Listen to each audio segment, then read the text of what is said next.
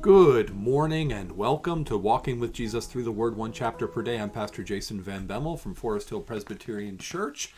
We're here in 2 Samuel chapter 9 as we continue our three-year journey through God's Word. Let's pray and ask the Lord's help as we look at this wonderful chapter about David's kindness to Mephibosheth.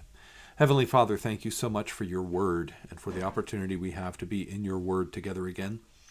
We pray that you bless our understanding of your Word, that it might be clear and faithful. And we pray that you would put your word in our hearts, that it might change us and draw us closer to Christ. It's in his name we pray. Amen. 2 Samuel chapter 9. And David said, "Is there still anyone left in the house of Saul, that I may show him kindness for Jonathan's sake?" Now there was a servant of the house of Saul, whose name was Ziba. And they called him to David, and the king said to him, "Are you Ziba?" And he said, "I am your servant." And the king said, "Is there not still someone of the house of Saul, that I may show the kindness of God to him?" Ziba said to the king, "There is still a son of Jonathan. He is crippled in his feet." The king said to him, "Where is he?" And Ziba said to the king, "He is in the house of Machir, the son of Amiel, at Lo-debar." Then King David sent and brought him from the house of Machir, the son of Amiel, at Lo-debar. And Mephibosheth, the son of Jonathan, son of Saul, came to David and fell on his face and paid homage.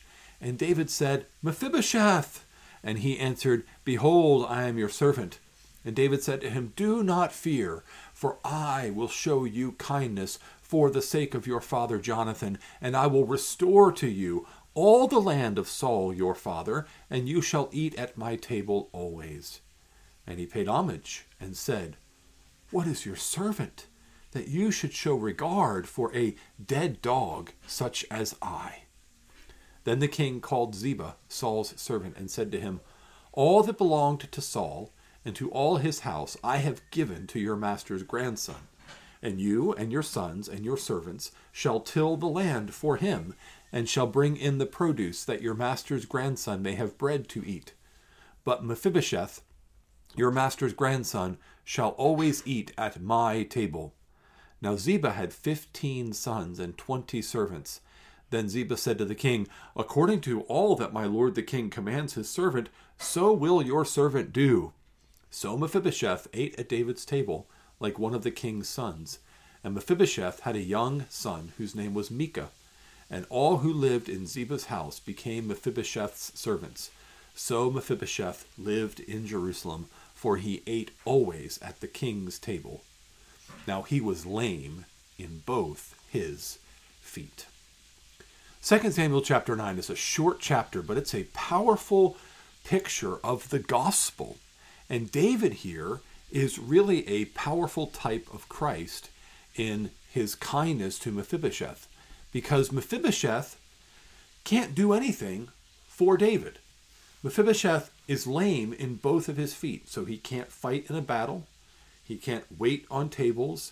He can't work, the land. He can't do any of the things that would be associated with being a productive man within Israel.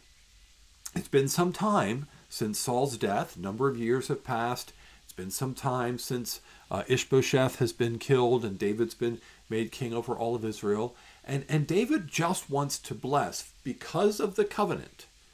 Because of the covenant that he's made with Jonathan, he wants to bless those who would belong to Saul's house or to Jonathan's house. That's what Christ does for us because of the covenant he made with the Father, the covenant of redemption before the world began, because of the covenant of grace that he promised to the people of God throughout the scriptures. God comes to us who are helpless and who can't do anything for God in and of ourselves. We are spiritually dead in and of ourselves. That's worse than being lame in both feet. We are like a dead dog, as Mephibosheth says about himself in verse 8. We're like a dead dog toward God in terms of our ability to do anything, to keep the law, to offer up right worship, to do anything righteous. As Isaiah says, all of our righteous deeds in and of ourselves are as filthy rags. And so there's nothing we can offer. And yet Christ has mercy on us, Christ invites us to come and eat at his table. We get to do that when we participate in the Lord's Supper.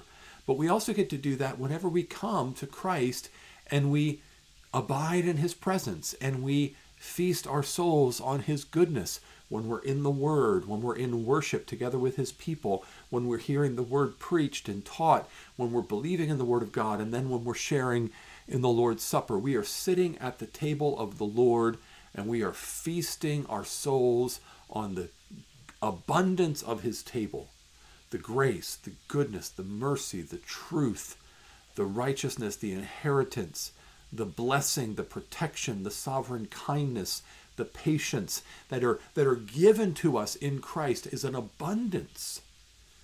And that is the picture that we have here of what David does for Mephibosheth, who is helpless, who had been abandoned. He had been sidelined. We don't know exactly what had happened to Saul's land, if other people from the tribe of Benjamin had sort of moved in on Saul's territory or what, but now it's restored. It's given. Mephibosheth is given the land. He's given an inheritance. Just as we are given an inheritance, a living hope, an inheritance that is kept in heaven for us, where neither moth nor rust can destroy and where thieves cannot break in and steal. We have a secure inheritance. And notice that even the servants of Mephibosheth are blessed. Ziba has 15 sons and 20 servants, and he and his household, they get to work the land and eat what comes from the land. And so this is an abundant blessing that overflows from Mephibosheth, whose blessing comes from the covenant that David's made with Jonathan, into those who are associated with Mephibosheth. And so as believers, we are blessed by God because of the covenant of grace that is fulfilled in Christ. Christ Jesus gives us the adoption and access to the table and the abundance of God's blessings. But those blessings are meant to overflow to those who are around us too. Those who know us, those who are associated with us, those in our family, those in our neighborhood, those in our workplace. They should experience the blessing of being connected to those who are children of God and who are being blessed by God. Maybe we pray for them, or we speak the truth and love to them, or we share of the blessing of God and his goodness to us with them. Those who are in need, we are to be hospitable and kind and generous. And so this is just a great gospel picture. It's both a gospel picture of how blessed we are, so that we would be humbled and realize that we are the lame ones, we are the dead dog, we are the ones who can't give anything to Christ, but he gives everything to us. And it's also a picture of how we should be a blessing to others. We are blessed to be a blessing. As we have received goodness from the Lord, we are to share that goodness with others. It's a great picture, and I hope that it is something that will grab a hold of our hearts and draw us closer to Christ and make us more generous with the good things that we have been given. Let's pray. Father, thank you for loving us with a love that is faithful and strong, unwavering. You have poured out your love into our hearts by the Holy Spirit because of what Jesus has done for us through the covenant of grace. We are so thankful that we are so blessed. We're so undeserving. We're dead dogs. We're lame in both feet. We're spiritually dead in and of ourselves. That's what we were.